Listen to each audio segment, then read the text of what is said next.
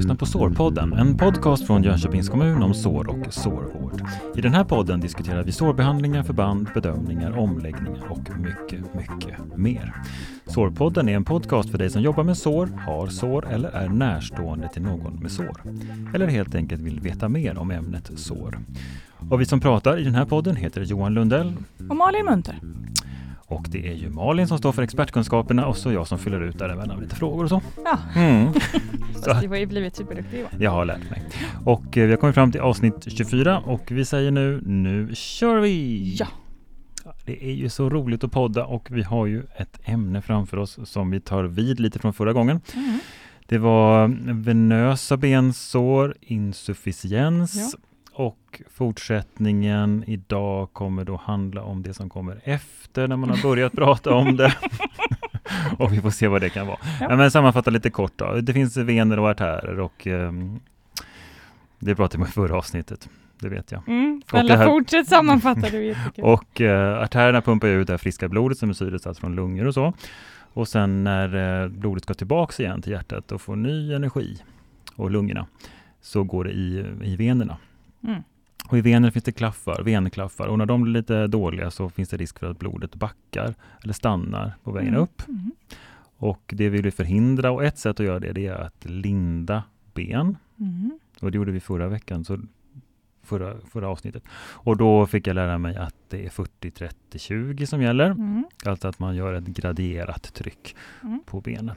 Och det ska vara som högst tryck nere vid ankeln. Det är superbra där, Johan. Det var väl en summering. Du har en ny karriär som sjuksköterska.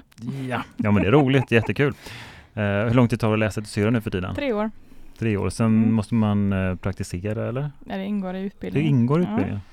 Och så får man examen direkt. Ja. Och så kan man få anställning. Och legitimationen. Hur lång tid tar det då? Ja, det brukar gå rätt så fort. Ja. Ja. Och sen kan man få anställning i någon närliggande kommun eller den här kommunen. Ja. Eller den här kommunen. Ja. Ja. Eller man kan jobba inom regionen förstås. Du kan jobba med väldigt många saker. Massor av grejer. Ambulans. Kan du också. Ja så fundera på det, Johan. Jag kan ju berätta lite om hur det är. Mm. Ja, det finns vissa moment som jag tycker är lite läskiga. Mm, typ sår. Sår. Jag har ju fått bara prata om jag sett på bilder. Jag har inte sett något sår i verkligheten. Nej. Du kanske skulle följa med en dag. Ja, jag skulle kunna hospitera. Mm. Någon gång med Malin här. Se om jag vill det. Nej men okej, då har vi liksom sammanfattat väldigt kort förra avsnittet. Och det kan ni ju lyssna på igen, ni som ramlar in på det här. Och nu är det då fortsättning följer. Ja, och då ska vi börja prata om kompressionsstrumpor. Mm. Vad är det, Johan? Det är ju strumpor som hjälper till då med det här trycket som vi vill lägga över benet för att hjälpa venerna. Mm, precis. Tror du att, eller har du hört att det finns något annat namn eller i folkmun att man säger något annat för den här typen av hjälpmedel? Jag brukar själv säga, nu ska jag köpa stödstrumpor, jag ska ut och flyga. Mm. Och det där uttrycket är jag lite allergisk mot. Ja. Så att jag får klåda när jag hör stödstrumpor. Ja. Nej, men vi måste bli bättre på att säga vad det är vi faktiskt menar. Och vi menar inte stödstrumpor i de här sammanhangen. Nej, men finns det?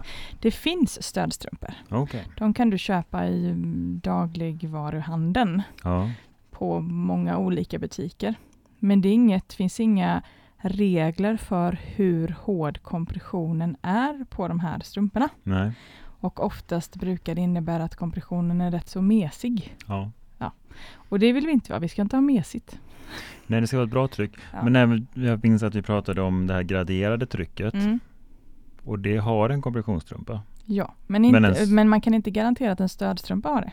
Nej, det var det jag tänkte. Ja. För då, det kan vara bara att den sitter lite hårt, hela strumpan. Ja. Över hela. Så vi måste, alltså när vi arbetar inom vården och när vi ska hjälpa patienter med den här typen av problem så ska vi inte använda oss av ordet stödstrumpa. Det är fel. Det är verkligen fel. Så nu, från och med nu, när ni som lyssnar på detta, säg inte det mer och skriv det inte i journalen. Nej. Utan det är kompressionsstrumpor som vi pratar om, en medicinsk behandling. Mm. Kompressionsstrumpor finns ju, alltså det finns ju regler för hur hårt de ska sitta. det här, alltså vi skulle kunna prata kompressionsstrumpor här i en vecka, för det är så himla invecklat. Du ska bara veta mycket frågor som jag får kring kompressionsstrumpor. Vad häftigt. Och vilken man ska köpa och vilken sort. För det finns jättemånga. Så att vissa saker kommer jag inte gå in på jättemycket då, men jag kanske nämner det. Ja. Men bara för att man ska få en inblick i det. Men man kan säga så här, att kompressionsstrumpor, det görs en medicinsk behandling, och kompressionsstrumpor finns i olika klasser. Ja. Jag har klass 1, 2, 3 och 4. Det finns säkert högre, men jag har aldrig varit med eller stött på någon patient som använder det. Möjligtvis att lymfterapeuterna har det. Mm. Och lymfterapeuter är också väldigt duktiga på det här området. Så är det någon gång så att man har någon fundering, så vänd gärna till dem. För de är superduktiga, de håller på med det här dagligdags. Men då, ju högre klass du har på dig, eller ju högre klass du har då från 1 till 4, så om du nu har då 4, de sitter riktigt hårt. Klass 4 är sån, riktigt hårt. Supertajt liksom. Ja.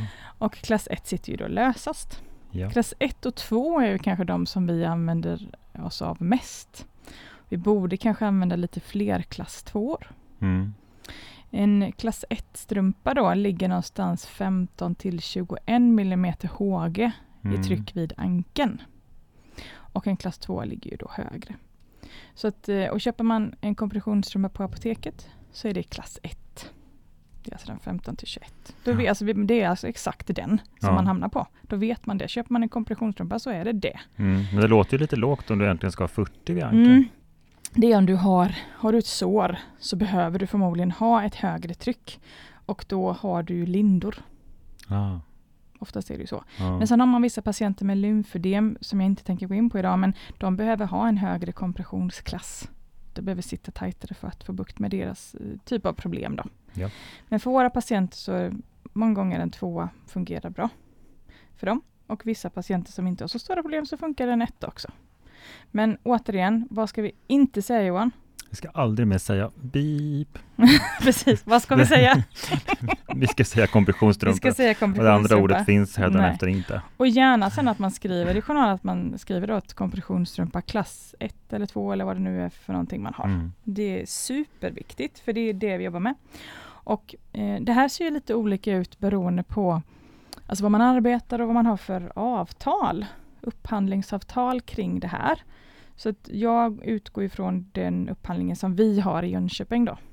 Och vi brukar ju säga så att om patienten inte har så stora problem och benen inte har speciellt konstig form så rekommenderar vi att patienten går till apoteket och köper kompressionsstrumpor där. Då får man en klass 1.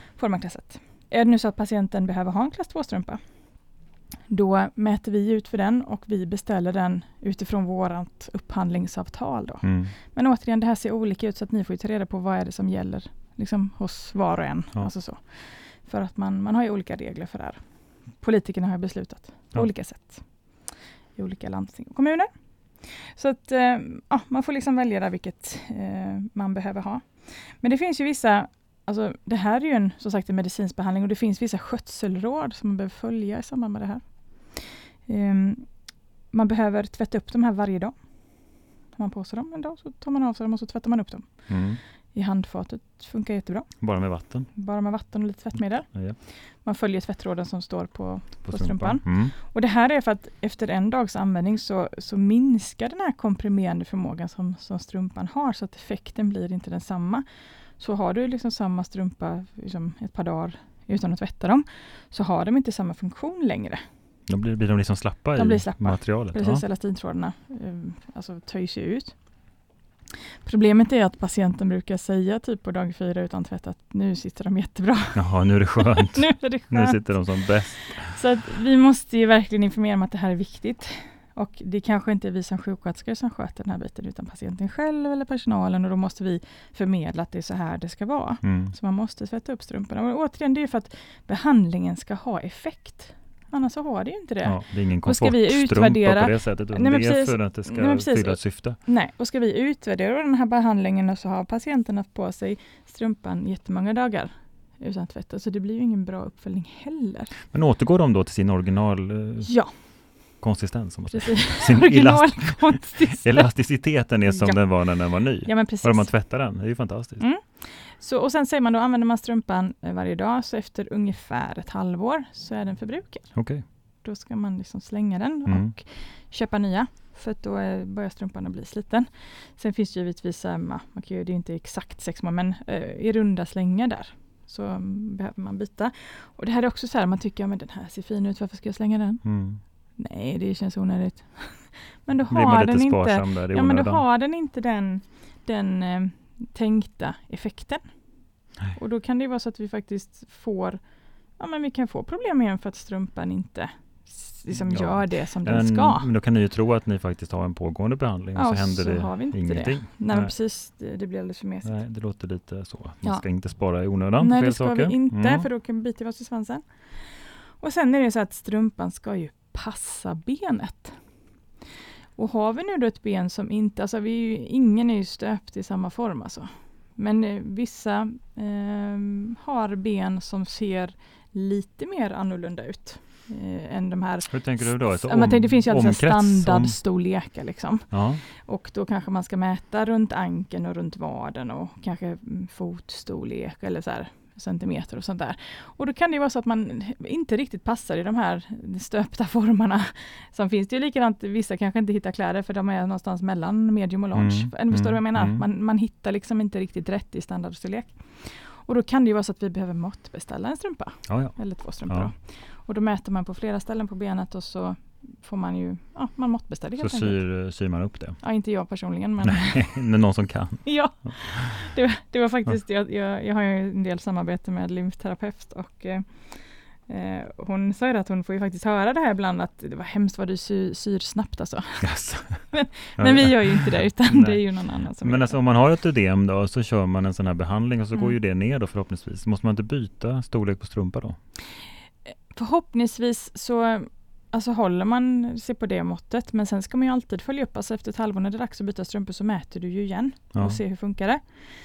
Är det så att du har en pågående lindning, då behöver du kanske mäta varje vecka för att se att din behandling funkar. Du vill ju liksom trycka ner ödemet. Och ibland, om en patient inte har sår men ett stort ödem på benet, så kanske vi vill linda initialt för att sen mäta för en strumpa, för att vi ska få en strumpa som passar och att den inte blir för stor. Men sen är det också, som sagt, den ska passa benet. Men sen finns det ju också olika typer av strumpor. Återigen, det här är en hel vetenskap. Men det finns rundstickat och så finns det flatstickat. Ja. Vad tror du rundstickat är, Johan? Jag tror man har 4 stickor och så kör man runt. Jag har ju sett folk som stoppar strumpor. Eller vad de gör. Ja. Men tänk dig att du har du har en maskin som stickar de här strumporna, så stickar det bara runt i cirkel hela tiden så här. Det är rundstickat. När du har flatstickat, då har du 2 tyger så som du syr ihop liksom, nu slår jag ihop händerna här, men du syr ihop materialen. Okej. Okay. Så. 2 sömmar, precis. Och flatstickat behöver man kanske ha till patienter som har lite kraftigare ödem. Som inte riktigt fixar rundstickat. Men jag tänker inte gå in mer på detta för att det är... Men man ska i alla fall känna till att det finns flatstickat och rundstickat. Och rundstickat låter ju tajtare då. Ja, alltså det blir en annan känsla med dem. Och har patienten lite större ödem så brukar de skära in på ett annat sätt. Det blir inte så bra. Då är det flatstickade mycket, mycket bättre. Men sen finns det ju olika kvaliteter av rundstickade också. Det finns ju de som är mer som, du vet, som nylonstrumpor som man köper i affären och man ska gå på fester, eller så här strumpbyxor typ. Och sen finns ju de strumpbyxorna som man kan köpa och ha typ vintern. Som är lite tjockare. Precis. Så det finns ju olika varianter även här i kompressionsstrumpor. Jag har med mig någon här som du ska få känna på. Och det här är ju rundstickat och den som du får känna på nu. Det här är en rundstickad. Ja. Och det har en liten häl. Ja. Ja, men så här har de allihop, eller? Ja, de är ju formade som foten. De ska ut på foten. Ja. Sen är just den en öppen tå då. Det finns ju både med öppen och sluten tå. Ja, just det. Jag tänkte mer att det skulle vara som en vadstrumpa. Ja, du tänkte så. Ja, men det förstår jag. Men här kommer tårna ut, precis. Ja, där kommer tårna ut. Men alltså, nu har jag inte med en flatsticka, men då är det alltså 2 material som är ihopsydda, helt enkelt. Men det finns ingen risk att du får en söm där som kan skava? Nej, alltså man kan ju välja också lite vad man vill ha sömmarna och man kan göra olika tillägg och sådär beroende på patient, så det brukar inte bli något problem. Men sen, alltså oftast när man säger kompressionsstrumpor så tänker de flesta på beige. Ja, just den här som du gav mig var ju faktiskt beige också. Men de här finns ju i jättemånga olika typer av färger och utföranden. Ja, den finns i beige, den finns i mörkbeige. Nu får du se en liten katalog här. Liksom, så här. Det finns ju liksom i färger och, ja, och utformningar och allt möjligt. Och det finns prickiga och randiga. Och spontant tänker jag, det här var rätt tjockt. Det är rätt tjockt, det är lite tuffare material. Så. Ja. Det här, och det här är det som man använder till flatstickat då. Okej. Men även den här första rundstickade som jag har i handen här, den är också rätt grov. Rätt ja, men det är det. Varm känns det. Ja, den är ju lite varmare. Den är kraftigare än en vanlig liksom, nylonstrumpa. Men det finns ju även, alltså, om man nu behöver ha en kompressionsstrumpa klass 1 och inte har jätteproblem, och då skulle man kanske kunna ta någon sån som är alltså, väldigt mer elegant i utformningen. Skulle det kunna vara mer som en nätvariant också? Nej. Då får du inte kompressionen längre. Nej. Jag tänker bara för ventilation så. Men då kan vi med ha, nu får du se en katalog, men då kan vi med ha en sån alltså, nättare variant. Ja, det finns ju olika. Annat dimtal eller vad ja, men lite så. Prata om. Ja, och återigen, alltså, det är ju beroende på vad ni har för avtal hos er, vad ni har för upphandlarsortiment, men det är ju bra att ha någon mer alltså, standardvariant som fungerar för många, sen så kan man ha någon som är lite grövre och sen så behöver man ha flatstickat och så vidare. Men om man som patient vill köpa något lite extra själv? Menar du? Om man vill ha lite elegantare som inte finns i vårt standardsortiment. Det finns ju beställa på nätet. Det kan man köpa själv om man vet vad man ska ha. Det finns ju hur mycket som helst. Ja. Men återigen tänk på att man ska ha kompressionsstrumpa och inte stödstrumpa. Inte stödstrumpa, nej. Ska vi aldrig mer säga det ordet. Och när man då ska ta på sig kompressionsstrumpor, det är lite tufft, då är det bra att man har på sig en gummihandske. Aha. Ja. Varför då? Man får bättre grepp, för de här brukar vara rätt tufft att ta på sig de här. Ja. Och då får man bättre grepp och man riskerar liksom inte att skada med naglar och så vidare. Är det här dina? Ja, eller ja. Det är mina demohandskar. Okej. Så det här är vanliga diskhandskar. Ja. Sen finns det ju andra typer av handskar också, men någon typ av gummihandskar. Men det går inte att ha sådana här tunna latexvinyl? Typ. Nej, det går de sönder dem också. Utan man behöver ha sådana. Rejäla grejer. Mer robust. Ja. Men det är för att man ska få på dem ordentligt. För att det finns ju, alltså ska man ta på, jobbar man som undersköterska och ska ta på 8 par kompressionsstrumpor på en patient, man får rätt ont i fingrarna alltså. Så då är det bra att man försöker underlätta så mycket det går. Vad är det största liksom, problemet? Eller får de över hälen eller får de över fotknölarna? Rullar du upp dem först? Ja, man rullar upp dem liksom, och så sätter du på dem på foten. Så försöker man trycka på dem på tårna först. Och sen så, liksom, har man diskhandskar eller sådana gummihandskar så kan man liksom trycka upp strumpan lite mer. Men det är svårt för de sitter ju tajt. Ja. Sen finns det olika strumpådragare. Det finns i metallvarianter och det finns, vad ska man säga, lite mer som... påsmaterial och sådär beroende på vad det är för strumpa, och man får liksom känna sig efter lite där. Men behöver patienten ofta hjälp med att ta av de här? Mer på. Det är på som är det jobbiga. Jobbigt. Så att ja, det är en utmaning. Men återigen, de företagen som ni har avtal med brukar ju oftast erbjuda utbildning. Ta det. Anta det. Du tycker att man behöver det liksom? Ja. Det är så pass avancerat. Ja, absolut. Sen är det ju jätteviktigt att man verkligen mäter patientens ben korrekt innan man köper strumporna. Ja. Så att man får rätt storlek. Rätt storlek ska det vara. Ja, för att det är också så här som man kanske lite slarvar med. Man mäter inte på rätt sätt. Och det blir inte så bra. Nej, det blir inte. Och ska man ha måttbeställda strumpor så är det ju många mått som man ska ta. Och är man ovan vid detta så man behöver hjälp av någon som kan. Men hur får man den hjälpen då? Ja, men det är återigen produktspecialisterna på de företag som man är upphandlare. Jag vill rekommendera om man inte har någon i sin närmsta arbetsgrupp som kan det här. Ja. Men då kan man komma med enskilda patientfall liksom, och berätta nu behöver jag den här och den här. Bra. Och just det med utbildning är ju superviktigt så att man får hjälp med det. Och att man skriver in det i sina avtal att man vill att leverantören ska tillhandahålla med detta. Och sen då så behöver vi följa upp att kompressionsbehandlingen funkar.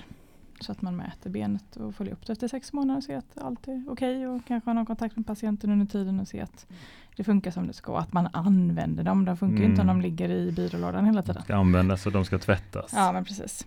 Och sen ett sådär lite tips också är att om man nu ska ta på eller hjälpa någon att ta på kompressionsstrumpor så ska man ju inte smörja patientens ben precis innan. För då blir det ännu jobbigare. Och det här du halkar det runt bara istället? Nej, det blir mer stopp. Aha. Ja, så antingen att man smörjer god tid innan eller på kvällen så att det inte är precis innan, för det blir som lim på benet så att du liksom får inte, det är jättesvårt. Det ångrar man verkligen säkert om man har hamnat där. Been there, done that. Ja. Så. Så att gör inte det. Det blir bara det är jobbigt för alla inblandade. Ja. Men återigen, alltså det här är en hel vetenskap och jag märker ju att det är många som inte kan detta. Så ja, ta den hjälp som ni kan få utifrån och lära er hur man ska göra. Och gärna att ni har någon i er grupp som kan bli lite bättre kanske på detta. Som man kan fråga. En liten sån, en specialist helt enkelt. Ja. Sen finns det en annan typ av strumpa som den går lite under benämningen antitrombosstrumpa. Ja. De som jobbar i vården brukar känna till den. Trombos, det är alltså? Om du har fått en propp så här. Ja. Mm. Och de här brukar, eller sjukhusstrumpor säger man ibland. Okay. Jag säger det aldrig. Du säger det aldrig. Jag har aldrig sagt. En vanlig sjukhusstrumpa. Ja, men den är vit och så brukar det vara en färgad rand på den. Okay. Och öppen tå. Ja. Och den här kan man ju, det är alltså en klass 1-strumpa. Det är kompression. Det är kompression klass 1. Man kan klippa i den här om den är för lång så man kan anpassa den lite mer. Brukar vara en kortare period. Men lite tunnare. Är inte den lite nätkänsla på dem eller? Nej, det skulle jag nog inte vilja påstå. Nej, då är det någon annan du tänker på, Johan. Inte som nät, så väldigt, väldigt finmaskigt nät. Jag tänkte lite svalare, för de har visat upp nu verkar så täta. Nej, eller jag skulle inte, utifrån mina här så skulle jag inte säga att den är tunn så. Men det är en annan typ av användningsområde. Det är ingenting som vi brukar ge till patient som ska ha det för jämnan, utan det brukar vara till sjukhus. Antitrombosstrumpa. Yes. Hur känns det här med strumporna, Johan? Det känns som att det fanns väldigt mycket. Men det var varenda ämne som vi tar upp så det finns ju går det att djupdyka. Ja, men det är ju det. Och det här är ett sånt ämne så att jag känner att det blir för mastigt att ta det i en podd. Liksom. Ja. Man behöver få ordentlig utbildning om det. För det är en hel vetenskap med flatstickat, rundstickat och vem som ska vara. Och säkert att klämma och känna och testa. Och förstå och mäta och prova och mäta. Men det finns jättemycket som man kan behöva öva på det. Så vi lämnar detta nu. Lämnar vi kompressionsstrumpan? Ja, det gör vi. Då ska vi hoppa över på ett annat material. Så jag går lite hitåt. Gör det. Som vi kan säga att det är ett kardborresystem. Ja. Så när man vill ha då kompression på benet så mäter man patientens ben så man ska få rätt storlek på denna. Om vi säger nu att din arm är ditt ben, Johan. Ja, det kan vi säga. Så får du lägga din arm här. Och det här är mer som, det känns som ett armbågsskydd nästan. Ja. Lite robustare material så här som man då. Nu passar inte denna din arm, bara för att du ska få en inblick om hur det är. Så fäster du den med kardborre runt. Ja, och så drar man liksom åt. Nu drog du ganska mesigt. Humant. Inte så hårt. Jag använder mesigt rätt mycket, jag kommer på här. Men jag förstår vad du menar, då är det enligt Malins mått förlöst. Ja, men precis. Sen finns det ju olika varianter, de här olika företag har ju siktat in sig på olika saker, men på det stora hela så, vi ser kardborresystem så vi fångat in många olika leverantörer. Och vissa företag har som till detta en mätsticka där man kan då fånga in kompressionsklassen här med, man mäter med speciella stickor. Ja, du mäter avståndet där, de har någon form av tabell. Ja. Liksom. Men så har inte alla tillverkare. Men det måste ju verkligen innebära att man måste ha provat ut rätt då från början. Ja, men det är ju det. Jag dras lite själv i det här. Men det. Men det som sagt, den här kan funka om vissa patienter som inte klarar av någon anledning ha kompressionslinder eller strumpor. Vet alla är ju inte stöpta i samma form. Nej. Och här så har vi kardborresystem. Ja. Yep. Och märkte du någonting eller tänkte på någonting med den här, Johan? Vad sträckte sig den här liksom? Vad den sträckte sig? Alltså hur långt på benet nu låtsas vi så att... Jaha, nej, det här är bara vaden. Från ankel upp till knät. Så att på foten får du liksom... Nu ska hon ta på mig en vanlig... En kompressionssocka. Ja, precis. Som du då har på foten. Och så just tar det. Men det var här lite var inne och snurra till det för mig förut. Jag tänkte att det bara var från ankeln och till knät. Men det är klart att även tårna är inblandade i den här. Så du kan behöva ha en liten kompression där. Just det. Och det går inte att säga exakt vilken patient det är som kan ha det här, men det är bra att ha ett alternativ i alla fall. Ja. Och vi använder dem en hel del och just, det är ett bra alternativ. Kan jag säga. Men där sitter närmast huden, ingenting emellan? Nej. Visst, man skulle kunna ha någon tubgasvariant om man känner för det, men det är inte så. Ska man också tvättas varje dag? Du ser, det står tvättråd här, Johan. Kan läsa på det? Det står ingenting om hur ofta man ska göra det. Jag tror man brukar säga ungefär en gång i veckan. Här står bara att man inte ska göra massa saker. De bara massa icke. Gör inte det, gör inte det. Bara icke, gör inte det. Det står 60 grader. Don't dry clean. Men sagt, det är ändå bra att känna till att det finns alternativ. Och på en kompressionsupphandling så tycker jag absolut att man ska ha någon typ av sånt här system. Mm. För att vi ska kunna hjälpa våra patienter på bästa sätt och nå ut till många. Bra. Då pratar vi om kompressionsstrumpor. Jag pratade om de här kardborrsystemen. Men så har du ju ett system till. Eller vad man kallar det för. En sort. Pumpstövel. Pumpstövel. Ja. Och det här ska man kunna säga ett komplement till annan typ av kompression. Visst, man skulle kunna ha bara pumpstövel, men du får ju inte riktigt den effekten av att bara ha det. Men en pumpstövel fungerar ju så att, som sagt, det är en stövel som du sätter på benet. Du kanske sitter ner eller ligger ner. Och den här, du ställer in en pump då som finns till, det är en slang som går till den här stöveln. Så ställer du in den på ett visst tryck. Och så börjar den här att arbeta. Så trycker den ju då med luft, alltså den blir ju större. Stöveln blir större så att den trycker så bort vätska från foten och uppåt. Man kan ju behandla två ben samtidigt. Det är läkaren som ska förskriva de här. Mm. Så ringer man här i Jönköping, så ringer man till hjälpmedelscentralen och så beställer man en sån och så får man hem den till patienten. Patienten här får betala en liten egenavgift. Och sen så brukar man så här, utifrån ett schema öka upp trycket, alltså hur hårt den trycker under viss tid. Så man brukar, när man liksom gör det här så brukar man alltså börja med rätt lågt tryck under kort tid. Och så börjar man sen med att öka upp tiden. Och sen ökar man upp trycket och så ökar man upp tiden och så ökar man upp trycket. Men kan man programmera de här då eller? Nej, de är lite enklare. Det finns säkert väldigt avancerade varianter men den som vi har inte det. Utan då man följer ett schema liksom som man har gjort upp och så. Ja, och så lite ser man hur patienten mår och sådär. Mm. Har man en patient med hjärtsviktstendens så är det jätteviktigt att verkligen läkaren är med på, alltså på resan och att man kanske behöver övervakning av patienten först så att man inte får problem från hjärtat. Och har man grav hjärtsvikt så kanske den här behandlingen inte alls fungerar för den typen av patienter. Nej. Är det här någonting som burrar och surrar när den kör? Eller? Det låter ju lite grann, gör det. Inte jättemycket men visst låter det. Det är lite puffljud. Ja. Men en jättebra behandling och ibland så kan det vara så att om en patient har svårt att acceptera att bli lindad eller tycker det känns jobbigt så kan man ju smyga in det här också. Så kanske man kan få bort lite vätska och kan dra åt lite hårdare med linderna och sådär.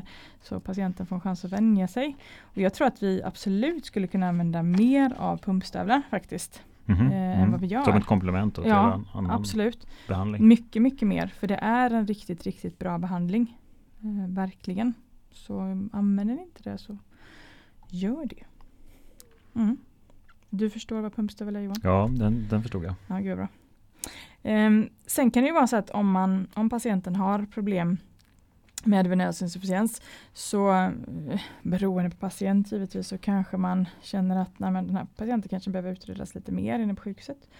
Så läkaren kanske behöver skriva en remiss till kärlkirurgen eller till hud och göra en djupare undersökning i vad det liksom är som fel, om det är det djupare systemet eller ytliga. Och, vissa kanske skulle bli aktuella för en operation eller sådär. Okay. Ja. Inte jättemånga av våra patienter som gör det, men det är viktigt att känna till att det finns. Mm. Sen är det otroligt viktigt för den här patientgruppen att vi inte då bara arbetar som sjuksköterskor utan att vi ses som team. Vi kopplar in rehab så att man kan få träningsprogram och att man visar hur man gör. För det här med aktivitet är ju så himla viktigt även för den här patientgruppen. För när vi rör oss, när vi använder vår vadmuskulatur och så vidare så påverkar det ju hela kroppen och påverkar cirkulationen positivt. Så att man verkligen uppmuntrar till det. Där kan man förebygga också, träna sina vadmuskler innan man har problem. Ja, precis. Och röra sig. Och man använder liksom att man...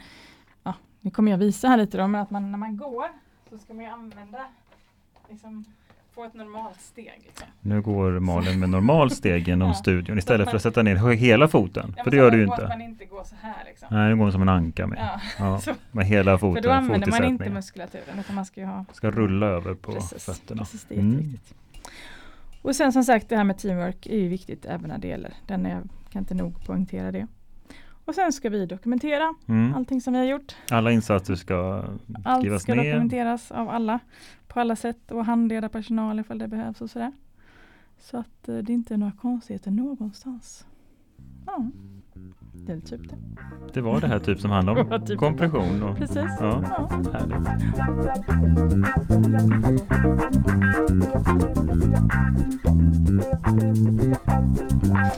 Dagens förband har vi kommit fram till. Du har tagit med dig i vanlig ordning 2. Eller ja, i vanlig ordning, men just nu är det 2 ja. Grejer. Mm. Berätta lite kort för mig vad jag ser. Ja, berätta först vad du ser. Jag ser 2 nät. Olika. Ja, just det här är ju grönt. Mm. Det är kanske 7 x 5 centimeter. Mm. Och så ett av dem är kladdigt med någon form av gelé eller någonting på. Mm. Och det andra är ju då torrt. Jag vet inte, men det känns torrt härifrån när jag tittar på det bara. Mm. Ja. Vad är detta? Det är väldigt bra förklarat. Mm. Det här är ett förband som man kallar det hydrofobt. Det är vattenavvisande då? Ja, och det bygger på fysikens lagar och det drar åt sig bakterier och svampar. Aha. Det är inga tillsatser i det här förbandet utan det är som sagt helt fysikens lagar.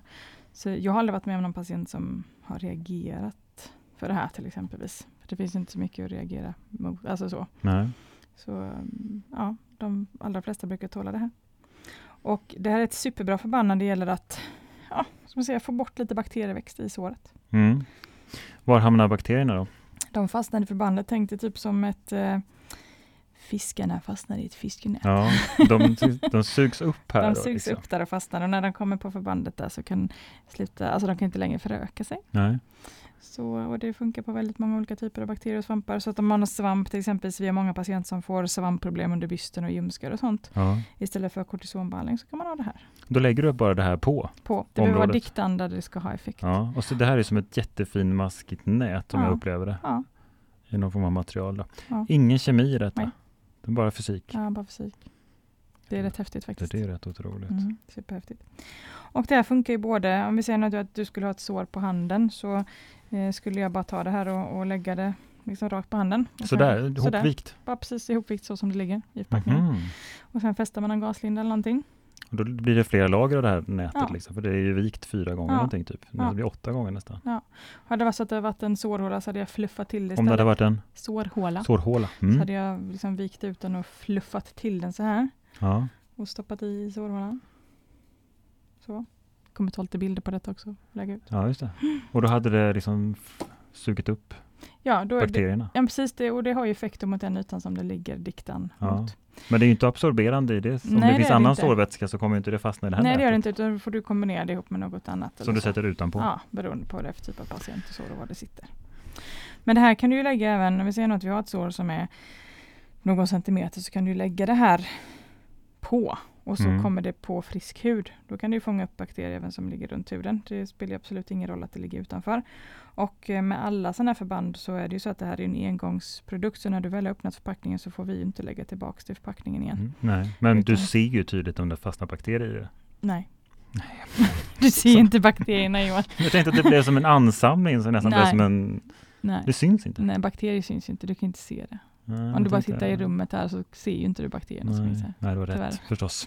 Som vanligt. Men jag tänkte mer att man skulle se att liksom har klaggat ihop sig här med små nätet. Det är ju inte bakterierna i sig du ser utan det kan ju vara pus till exempel. Det kan vara pus, något annat.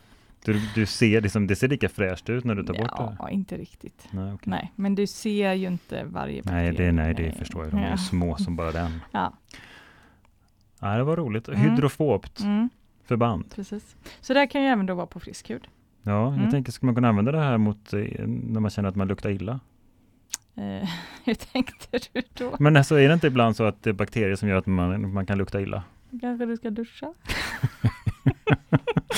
Okej, vi skippar det. Ja, vi skippar det. Första hand duscha. Ja, precis.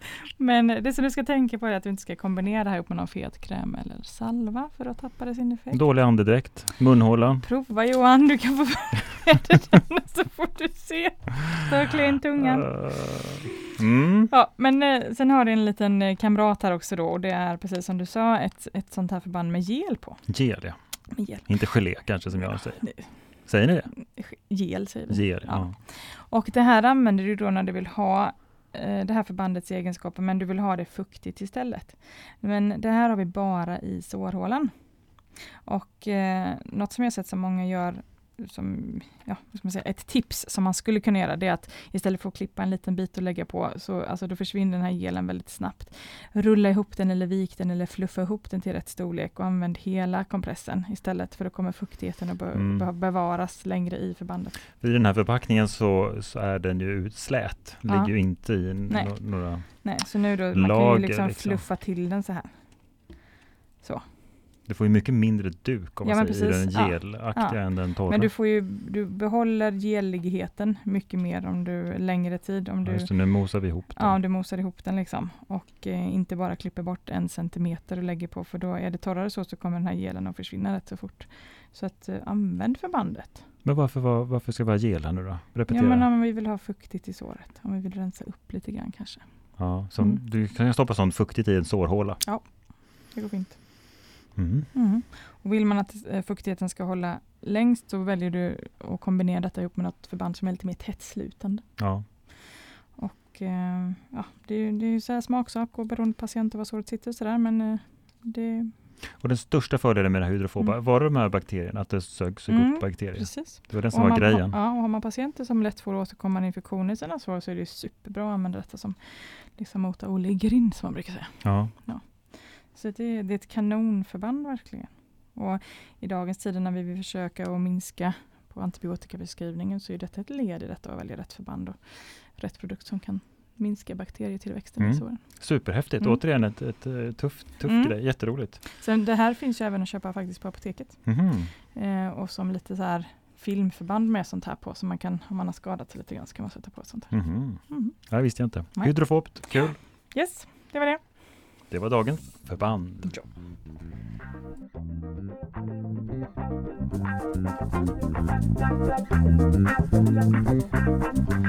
I Sårpodden tar vi emot frågor, och här har Malin träffat student som har skrivit in en fråga till oss. Och det är så här: hur polstrar du benet? Över malleol och smalben, eller över fot och ben hela vägen upp till cirka 2 centimeter under knät? Varför ska man vilja polstra? Ja.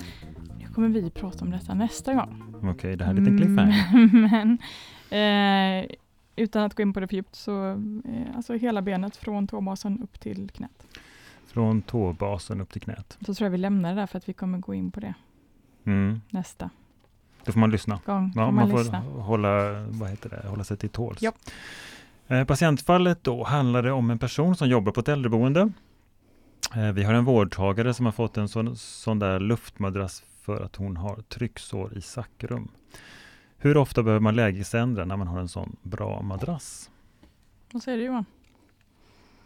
Nu har vi en bra madrass, den är aktiv, eller? Det är så vi ska tänka. Ja, som justerar lite själv.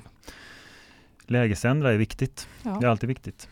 Oavsett underlag. Ja, så jag tror att man måste göra det ändå. Ja. Men regelbundenheten...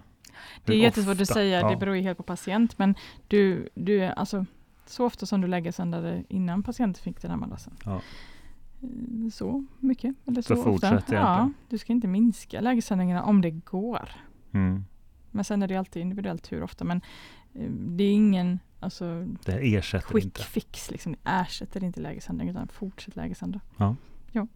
Ett kort och bra svar, en bra fråga. Ja. Yes. Då har vi gått igenom nästan allt kring detta i alla fall. Ja. Och sen så hörs vi igen i nästa podd. Det gör vi. Så länge säger vi tack och hej. Hej